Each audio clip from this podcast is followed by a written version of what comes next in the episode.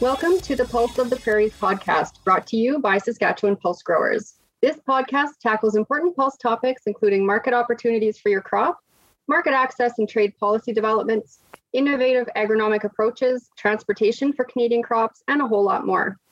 My name is Allison Fletcher, and I'm a research project manager with Saskatchewan Pulse Growers. Our guest today is Chris Holzapfel, research manager with the Indian Head Agricultural Research Foundation. Chris recently completed a research project that focused on enhanced fertilizer management to optimize yield and protein in field peas. Thank you for joining us today, Chris. Oh, thank you for having me. Sure. So I wanted to dive right in on your recently completed research. And we know that increasing yield is always attractive to growers and higher protein content uh, appeals to processors and buyers. So, can you elaborate on how both of those aspects may be connected to fertility? Sure. Yeah. I guess um, you know if we go into yields first, uh, the the appeal of higher yields to farmers is is pretty obvious. I mean, farmers make a living by by growing grain and and then in turn selling that grain. There's a, a lot of intricacies to to each of those things, both the growing and the selling. That that is, I guess, beyond the scope of our discussion. But ultimately, higher yields mean having more grain to sell, which at any given price and all other factors being equal means more revenues, which is always a good thing. Uh, managing costs achieve that yield in a profitable manner can can certainly be a whole other matter. But fertility, I guess, is unique in that it's one of relatively few inputs that that actually help us build yield as opposed to simply protecting or maintaining it. Um, you know, if we think of other common products like like our crop protection products, say seed treatments or herbicides or fungicides. None of these things actually really build yield, um, but what they do is they they help protect you from losing yield due to pests or other environmental stresses. Where fertility is, is one that can actually build yield.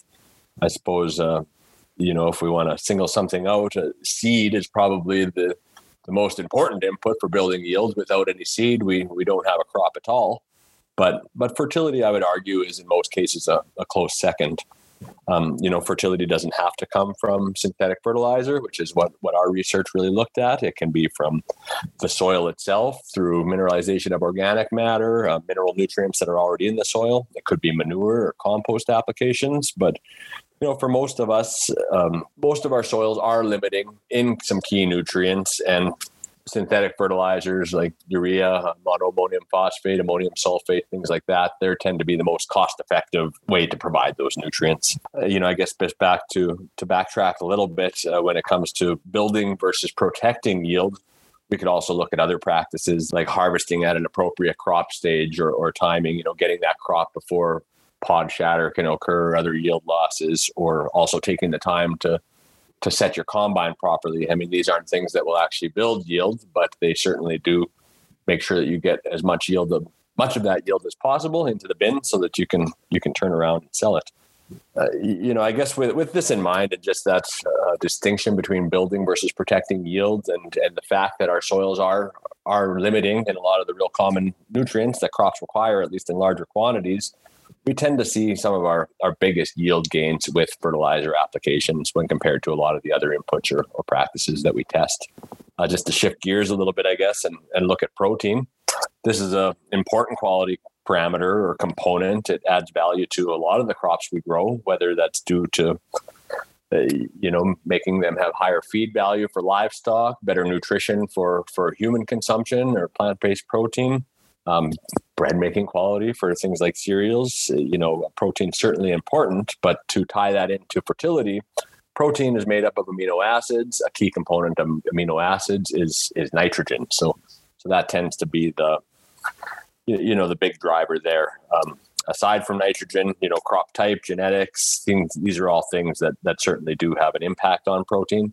Environment is a, a, huge one. We'll often see, you know, bigger differences in protein levels from one location to the next or one year to the next than we will by comparing treatments, whether those are fertility practices or anything else that we're testing. But but of the things that we control, really fertility tends to be a big one and, and nitrogen fertility more specifically you know i guess that's not something that we, we necessarily think of so much with field peas because as a pulse crop they they can fix their own nitrogen so we're not usually applying much if any of it as a fertilizer or you know usually you get a little bit with some of our other products but it's still it's still driven to a large extent by nitrogen I, I, guess just another generalization that we often make with with crops and nitrogen and protein is that nitrogen that's supplied early, uh, so through either fertilizer applied at seeding or maybe coming from the soil itself, that will often contribute more to to yield specifically, uh, and also protein. Protein's never never completely out of the picture, but then nitrogen that we put down later um, tends to be contributing less to yield and often more so specifically to protein. You know so with that in mind sometimes there might be might be potential to increase protein further with either slow release nitrogen formulations or in crop applications of, of nitrogen. Sure and i think you bring up a really good point um, you know highlighting that that building yield versus protecting yield and distinguishing you know between practices that a grower might uh, might implement in, in early in the growing season or even plan for ahead of season. That's a really unique way of thinking about it. Building on that, how does how does that tie really into the objectives of the research project that you uh, did for the last few years, and and what were you hoping to discover uh, by doing that research? Well, I guess our objectives going into the project were, I, I, would say, quite simple, and that was just to evaluate field pea yield. Of course, we always look at yield; that's important. Uh, we've already discussed that, and protein response to different rates and combinations of phosphorus uh, and sulfur fertilizer, and then more with the focus on protein. We also wanted to look at some, you know, some different nitrogen management practices, I guess, uh, applied in different forms or at different times of the season in terms of how they could maybe further enhance yield. Again, of course, we're always looking at that, but some of these really do tie a little bit more into protein. Nitrogen is the most limiting nutrient in most Saskatchewan soils, uh, but with that in mind, being that pulses do fix their own nitrogen, for the most part. We didn't expect to to necessarily see a lot, but our, our interest in this was primarily driven, I suppose, by uh, you know some of the unique practices, the unique ways in which we could manage nitrogen, and then of course our anticipation that we'd maybe see a little bit of a higher demand for high protein peas, just you know, when it comes to marketing opportunities and things like that phosphorus was certainly the nutrient that I think we we kind of went into this expecting to provide the both the largest and the most consistent yield benefits peas are quite large users of phosphorus, and most of our fields are, for the most part, considered deficient in phosphorus. I just looked up uh, some little research summary or a soil test summary from AgVise going into this. And when they looked at Saskatchewan soils, basically it, it, varied with the individual regions, the individual parts of the province. But they found that 50 to 90% of the samples that they tested from our province had less than 15 parts per million of Olsen P. So that would be considered deficient. So you take into the fact that our soils do struggle to provide enough of this nutrient for crops, and that peas are uh, relatively high users, especially if you if coupled with high yields. That's one that we certainly expected to to probably see uh, our most consistent, and you know, I guess we figured that that would be the most important nutrient for pea production going into this project when it came to sulfur, you know, I wouldn't really say that I, I, for me personally, I didn't have a lot of expectations for this nutrient um, in terms of being a yield limiting factor or affecting protein necessarily for for pea production. But we certainly felt that this was just a a good time to take a look at it, and and there were some good reasons for doing so. Um, you know, number one, there's very very little publicly available information on field pea response to sulfur. I guess you know it just doesn't exist in the literature for whatever reason because people haven't necessarily found it to be a problem. So it's been less of a priority. Uh, you know, certain crops that maybe have garnered more research dollars or attention from from the institutions doing this work have seen a little bit more in sulfur fertility work, but for peas it was it was very limiting. Um, so I guess when we look at that, just this lack of of information that's out there, particularly publicly available information, and then you know, I just I, I think about how agriculture has evolved over the past 20, 30 years in Western Canada as a whole. And I think it really justified taking another look. Um, you know, some of the things I think of there are, uh, you know, we've gone from, if you go back to well before my time, but there was a time when it was fallow based rotations, wheat fallow, you know, a lot of resting time for the crops there. Yields were certainly a lot lower rotations were were simply less diverse. I mean, in some cases, it might have just been a cereal crop coupled with with fallow. This is going back a, a long ways, mind you, but the demand for sulfur really wasn't there. Where now we're coming on 20, maybe even 30 years in some cases. It, it varies by the region, but of of growers continuously cropping, so they're growing a crop every year. Our yields have increased steadily over this period, so we're drawing more sulfur from the soil we're growing a lot of canola. That's a big one. Canola is, you know, historically a crop that uses a lot of sulfur and, and it's a, a major part of of a lot of growers' crop rotations, you know, in some cases almost more so than than than wheat. Uh, that's getting into a whole other issue. But when you know when we think of all these things, more canola in the rotations, continuous cropping, bigger yields. You know, I guess I just look at all that and feel that there could be a lot more potential than there was 20 or 30 years ago for sulfur to potentially be a limiting factor. So, you know, just something I think that's that's worth looking at. It. You could almost say the same thing for for micronutrients and, and things like that as well. You know, and that's why I think that uh, the, the, responses tend to still be fairly ghostly is a term that I've heard Jeff Schoenau use and that they're hard to predict and they appear and disappear. But, but just with those same kind of factors in mind, you know, that's something where I think we always at least want to keep a, keep an ear to the ground and, and see if anything might be happening there. And it's interesting that you bring up, you know, that the sulfur and the lack of information, because it certainly seems in the last uh, few years, for sure, that phosphorus has got a lot of attention. Yeah, uh, you know, in, in the research community and, and just even any particular events and extension, you know, it's getting a lot of discussion, which is good. But it's it's good to know that there's those conversations should maybe happen for for some of the other nutrients as well. Um, just wondering if you could touch on then, you know, given that introduction and stuff, what what were some of the major outcomes of the of the research that you found? Sure. Well, I guess we'll we'll start with the big one, and that would be phosphorus. You know, I had mentioned earlier that this was kind of the one that I think we all had anticipated seeing perhaps our most significant or consistent biggest results for. And that was in fact the case. Uh, so we soil tested all of our sites, and 11 out of the 12 sites that we we ran these trials out of, so six locations over a two year period. Uh, they were low in P. Um, we had one location that had 25 parts per million. So that was kind of our high P location. But other than that, they were all um, below 12, below or equal to 12 parts per million. In many cases, below that, and, and even in some cases, below five parts per million, which is really, really low in P. And uh, when we looked at those low P sites, uh, the 11, we actually had significant yield increases with P fertilizer at eight of them. So the vast majority of cases, we were getting responses to that P. Uh, the crop, you know, I guess when we just think about past research, published research, our own experience, crop responses to P fertilizer is often variable. And in this case here, it certainly wasn't perfect. We didn't always get that P response, even in cases where maybe the, the soil test results told us that we should.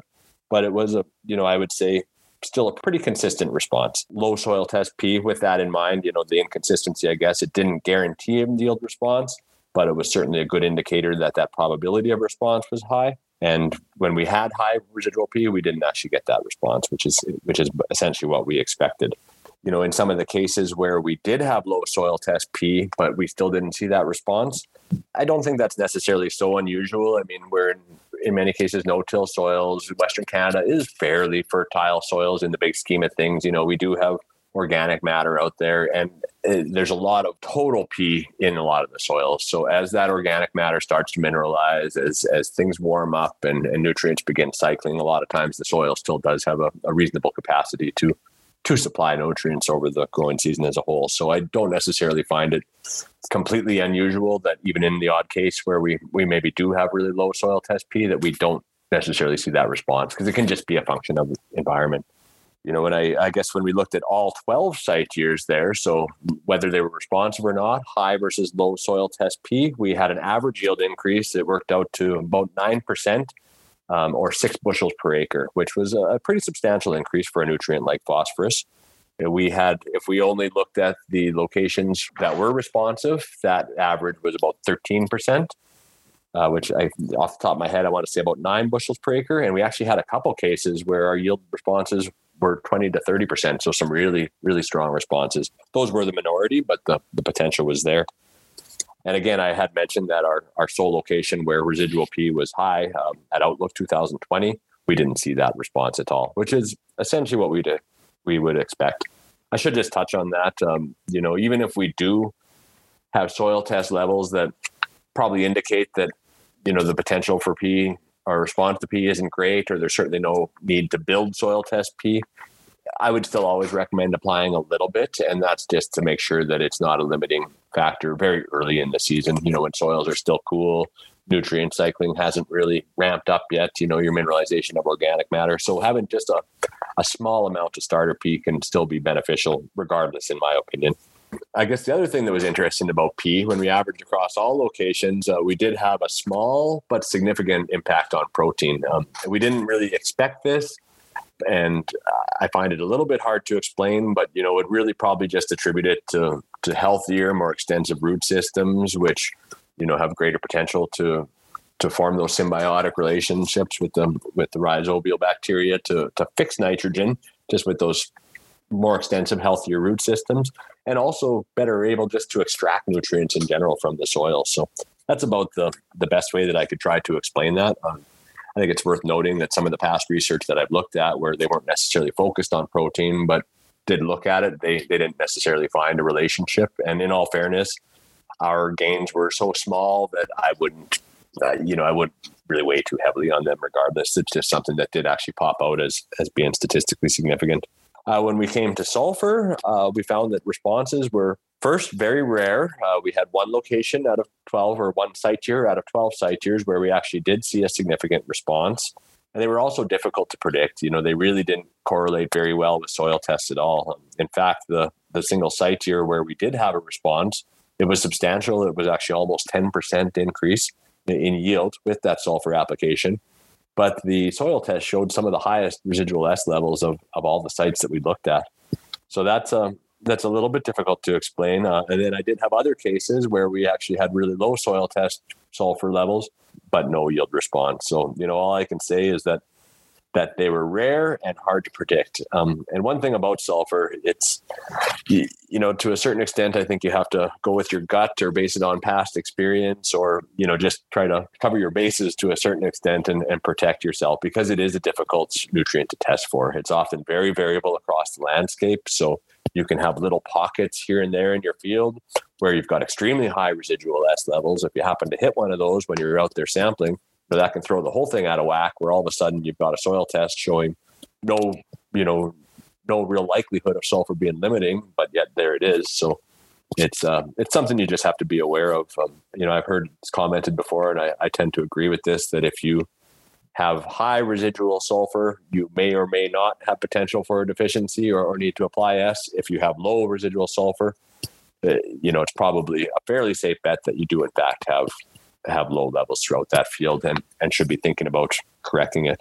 But in our case, you know, and and the previous literature that I have looked at, they were they were certainly rare to to get those responses. Um, there still are some some potential benefits to S fertilization, which we can touch on later, maybe. And I should say that it had no impact on protein. Uh, so nitrogen, I had mentioned that you know even though nitrogen wasn't really a, a nutrient that we would normally recommend for peas, or it certainly isn't a, uh, generally a top priority when it comes to to pulse research or legume crop research. But we were interested for a variety of reasons, mostly to see if we could maybe increase protein with with some, let's say, more novel nitrogen management practices. Um, but we didn't see too much impact in either way for the vast majority of cases, regardless of what form it was or, or when we applied it uh, when we average across kind of the different forms and applications, and I'm just, I'm talking about extra nitrogen over and above what we would already get with our our 1152 or, or 210024 fertilizers, because a lot of our other products do provide a, a little bit of nitrogen, which can certainly benefit your peas. But the question is whether or not we need to to go above and beyond that, which is kind of what we were doing with some of these treatments, and and, and really, where you know effects, I guess, were rare when they did occur. So uh, just look at my notes here a little bit, but when we looked at yields, um, so extra nitrogen had no impact at eight out of 12 of the site years that we were working with. Uh, one of those places where there was an effect, it was marginally significant positive response. That was Swift Current 2020, if I remember correctly. And then we had three of the responsive sites where we actually had a negative impact on yield. So that's not looking real good for, for extra nitrogen. Uh, when we looked more closely at some of these sites, you know, a few things I guess came to mind. So first, uh, let's focus on the negative. There were three out of four of the responsive sites were actually a, a, negative response, not a positive response. So, so one of those was Scott in 2019, and we actually saw that their their best yields were just you know not applying any more nitrogen than what we already got with a little bit of a modest rate of phosphorus and a low rate of sulfur. But when we did apply that extra nitrogen, the worst thing that we could do was apply it as side banded urea at the time of seeding, which would basically make it available very early in the season, you know, right off the bat. Probably had a negative impact on nodulation, and which you know in turn hurt the crop all season long.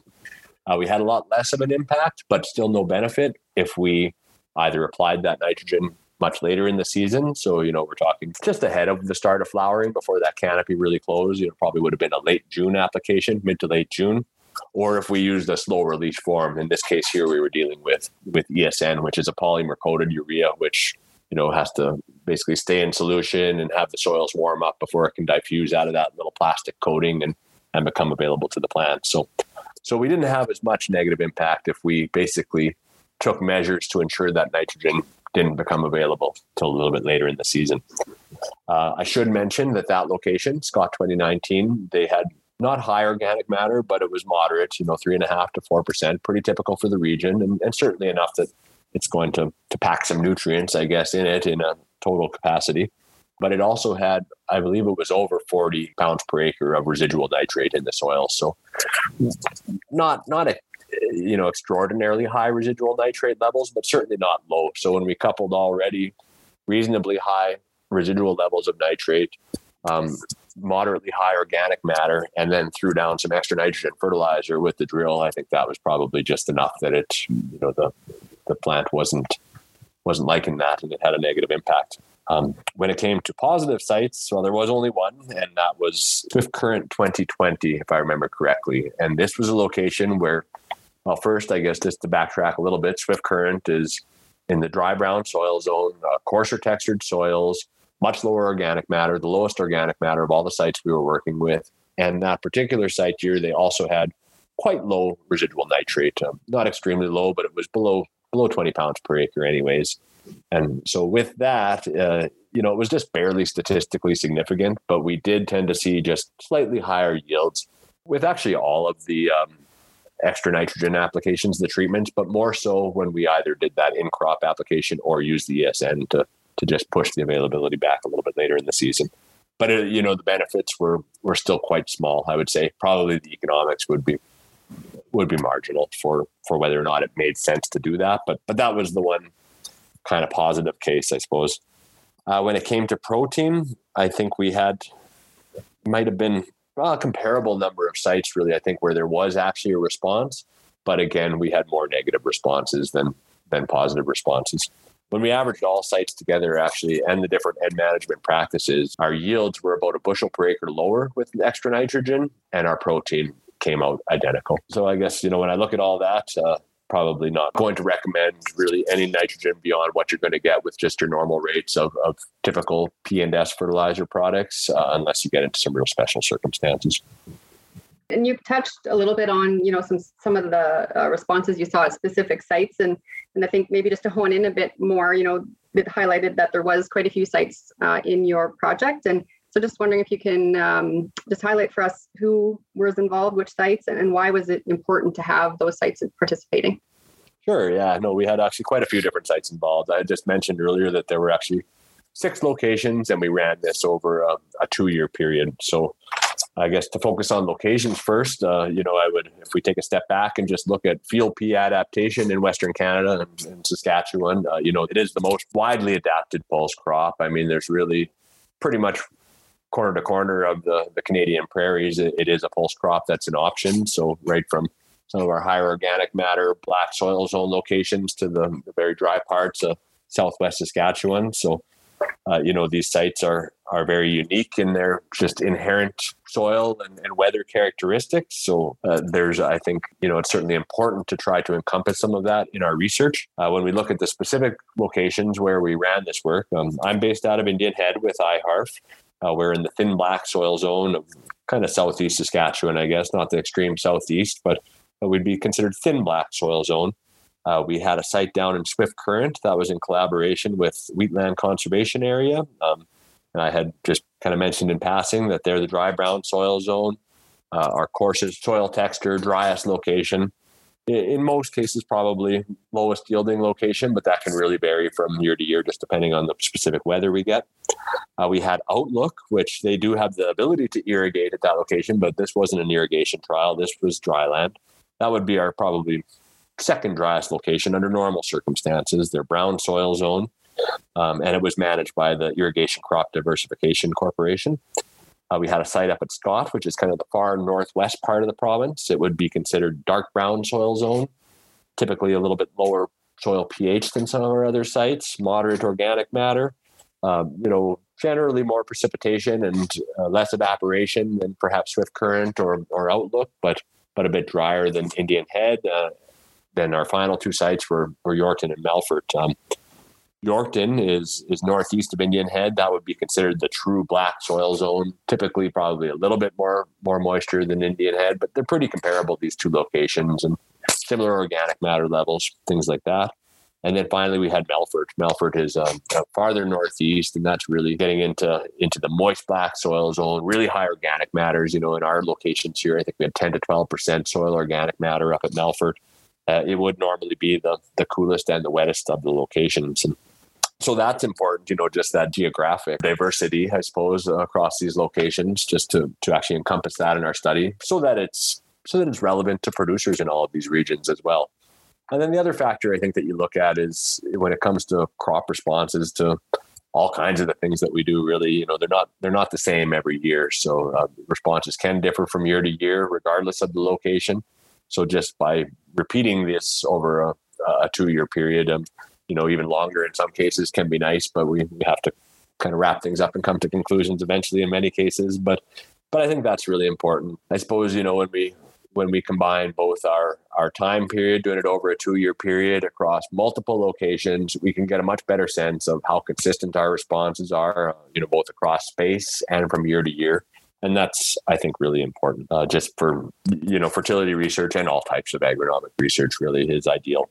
The other thing that can happen if if geography wasn't such an important thing, you know, I could run the same trial at Indian Head over a 12 year period and get some pretty nice robust results in doing so. But the problem is is that it takes 12 years and you know people want to they want results before then. You know by that point we've kind of moved on to new issues hopefully uh, to a certain extent. So so i think just by you know, collaborating with lots of different groups, getting us all kind of in the field at the same time, running the same protocols, we're able to to generate meaningful results that allow us to actually make some reasonably confident recommendations in a in a manageable period of time. Uh, and so then moving to the results, like you uh, just sort of mentioned there, um, why why are the research results that you found here important to pulse growers? Sure. Um, well, you know, I guess we did touch on just how fertility is one of few inputs that actually builds yield, and, and you know why that's important, and how we, you know we do get some pretty uh, of all the things that we we tend to test. Fertility tends to be one of the more important ones that we do get good return on our investments for, for the most part. Um, but uh, you know, I suppose I feel that it's important for more reasons than that. Uh, I wouldn't consider it to be the most novel research. I mean, in certain ways, we're we're just testing rates of some fairly basic nutrients. Some of the nitrogen management practices, you know, maybe that's a little bit more novel, but that doesn't that doesn't take away from the importance of it. You know, I think it it it really helped usher our knowledge base for field pea response to to fertilizer management into modern times. You know, we had touched on earlier how a lot of the regionally relevant research that's been publicly available or published, it's approaching 20 years of age or more. Um, this doesn't make it any less valuable, but you know, seeding and fertilization equipment has changed a lot over that time. Our yields have increased, which we talked a little bit about earlier. Crop rotations have certainly changed. Uh, you know, just with peas being an important part of many of these rotations, for one, canola being such a, a dominant crop. You know, these are things that that weren't actually the case 20 or 30 years ago. So, so that's changed in that sense. Um, the other factor that doesn't necessarily apply to all growers, but certainly a, a majority of them in Saskatchewan is is no-till. Um, you know, a lot of our fields have been continuously crop managed under no-till for again, you know, 20 plus years. Uh, I think at Indian Head here, we're we're rolling over 30 in, in some of the fields that we we do some of our work. So so that could really change the soil's ability to, I guess, cycle nutrients and and and change how the crops respond to fertilizer applications. So so that's certainly, you know, I guess with agriculture evolving in, in so many ways, I, I do feel like it's important to revisit some of these basic as they may be, um, I would consider really fundamental issues from time to time. We might think we know a lot of the answers, but these responses can change over time. And even if they don't, I think just, you know, simply retesting with new varieties, new equipment, uh, exposing that information to new farmers, it, it can just give kind of new generations, younger farmers, I think, conf- confidence in in the recommendations that they're getting from from industry, whether it's from consultants or, or things that they're looking up themselves and researching and, and give them more confidence in the decisions they make uh, in addition to that, I guess you know some of the updates to dietary guidelines, just overall increased demand for plant-based protein. I think that you know I'm not an expert in this, but I, I think that probably has a lot of grain buyers and uh, end users looking more closely at protein and even maybe imposing some minimum requirements for certain markets, uh, like minimum protein levels for your peas. So going into this, we kind of speculated that growers might be looking at these new opportunities or new requirements and, and wondering well what can i what can i do on my farm to make sure that you know protein's not a limiting factor to make sure that i'm growing as, as much protein as I, I can out there. So we thought that this would be a, an opportunity to do that. And with experience with other crops you know uh, we know that environment is critical. It's huge for protein genetics are important you know varieties differ in just their typical protein levels i guess or relative protein levels might be a better way to say that but overall um, you know experience with other crops has really shown that nitrogen fertility is is kind of the the big driver of things that we can actually manage on our farm on a, on a year to year basis. So, so I guess we just kind of anticipated that, that you know, there might be questions in, in coming years, uh, you know, as in now and, and beyond here in terms of what can we do on our farms to, to make sure we're getting this protein. So I think we can provide some of those answers, even if we maybe don't have great solutions, you know, in terms of fertility recommendations anyways.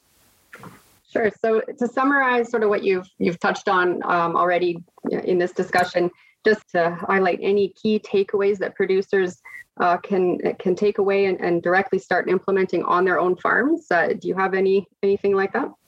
Yeah, sure. Um, so I guess we'll we'll come back to phosphorus, the big one. We can we can start there. Uh, so I uh, talked a little bit about you know soil test results and how our bonds is correlated with results and they weren't perfect by any means. Uh, we had some low soil test P locations where we did not necessarily see the response that we we might have expected to see, but overall we did pretty good. Uh, you know, low soil test P certainly did tell us that there was a, a reasonably high probability of seeing a yield benefit to fertilization.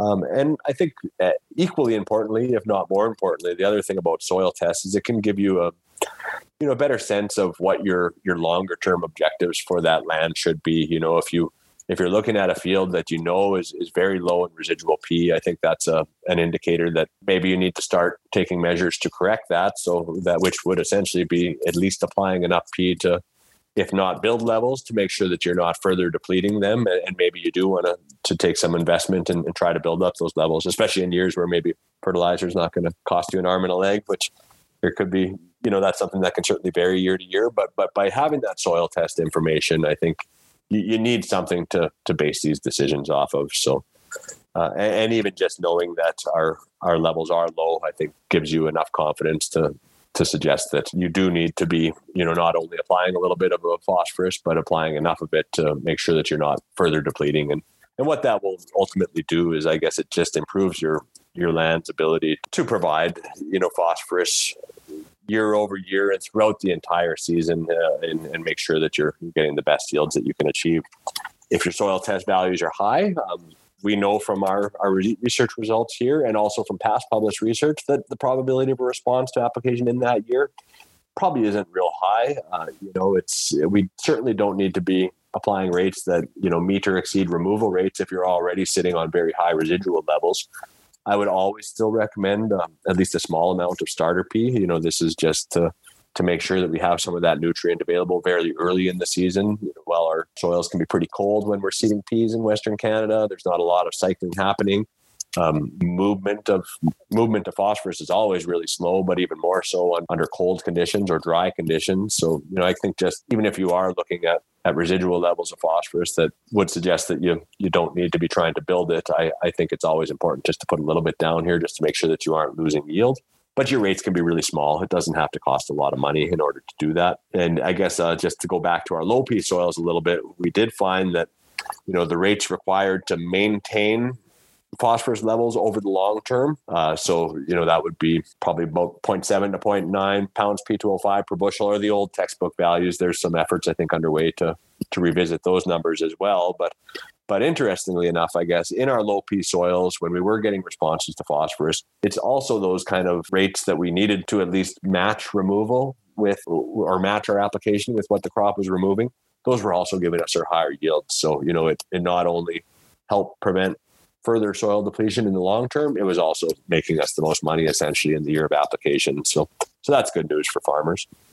Uh, for sulfur, I think it's hard to make a, a real general recommendation considering how rare our responses were and our inability to really do a good job of predicting whether they were likely to occur.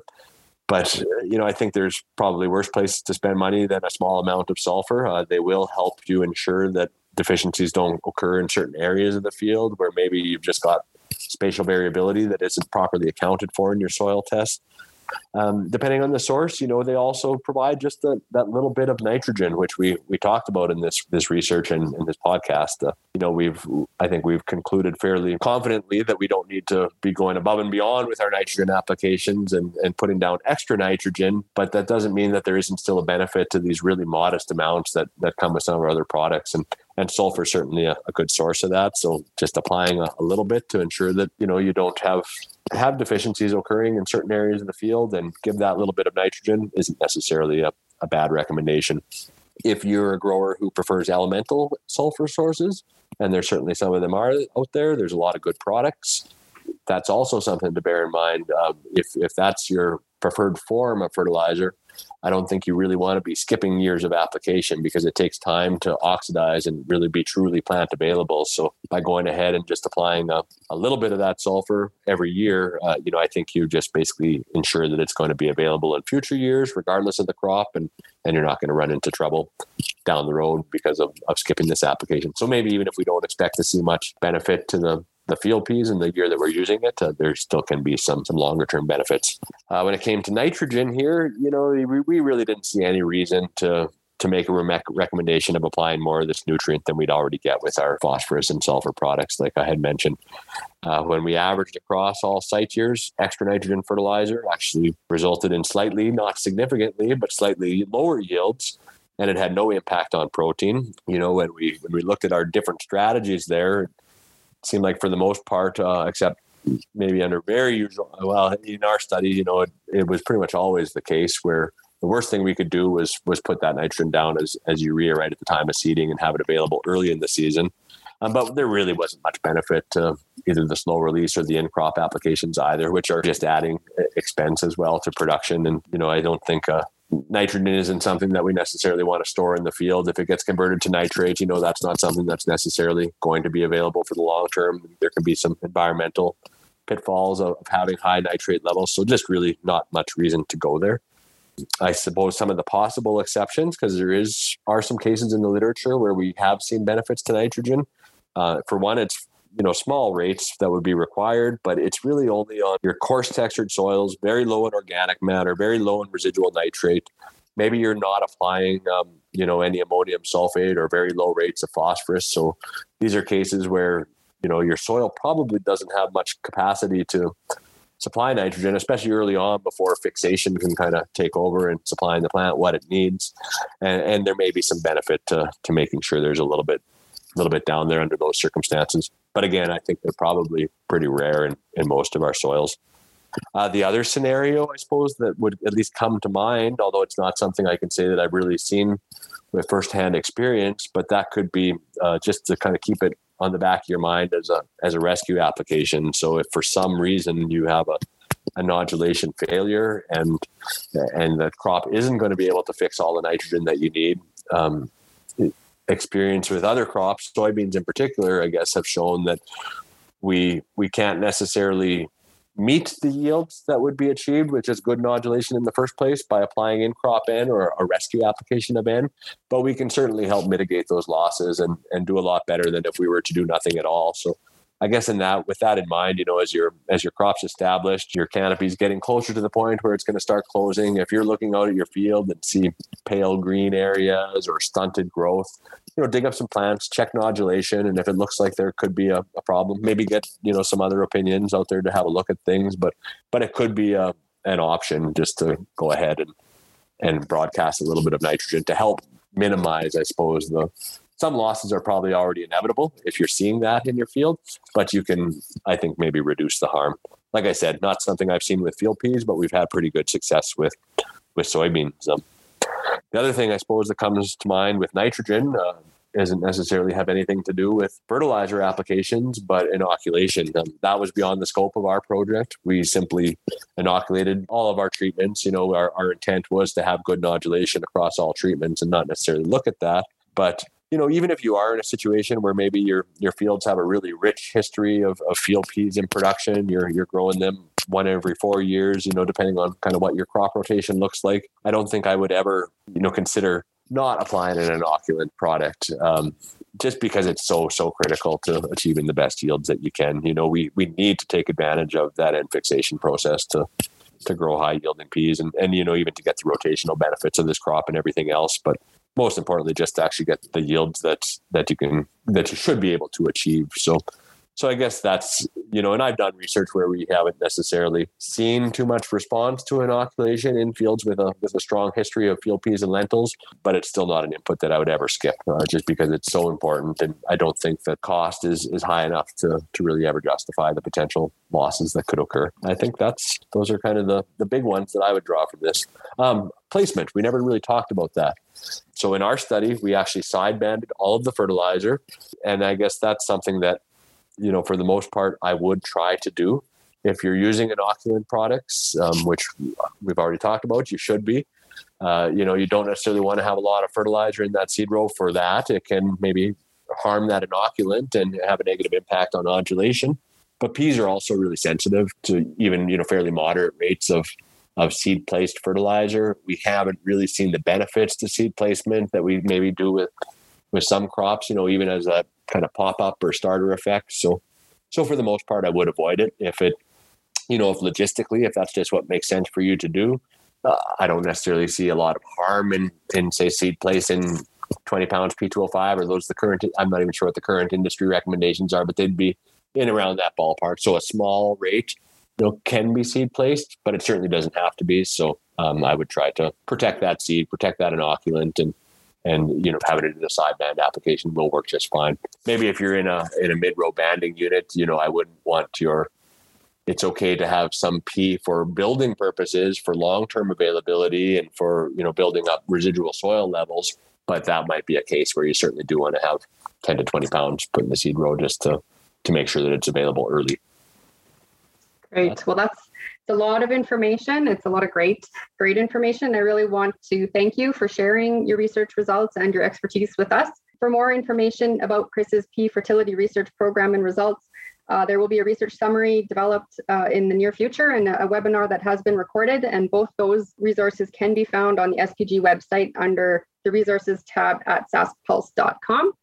Um, yeah, if it's uh, if it's not too late, just one last thing. Uh, I guess I would like to thank Sask Pulse Growers for for funding this research. They, they provide really the sole financial aid for it, and of course all the collaborators, everybody who who helped you know look after field trials and, and help make it all happen. So it's a, certainly a, a group effort, and, and it costs money to do so, and a lot of work from a lot of different people. So thanks to to everybody. So thank you to everyone who's tuned into the podcast. Be sure to subscribe to the Pulse of the Prairies podcast on Spotify, iTunes, and the Google Play Store.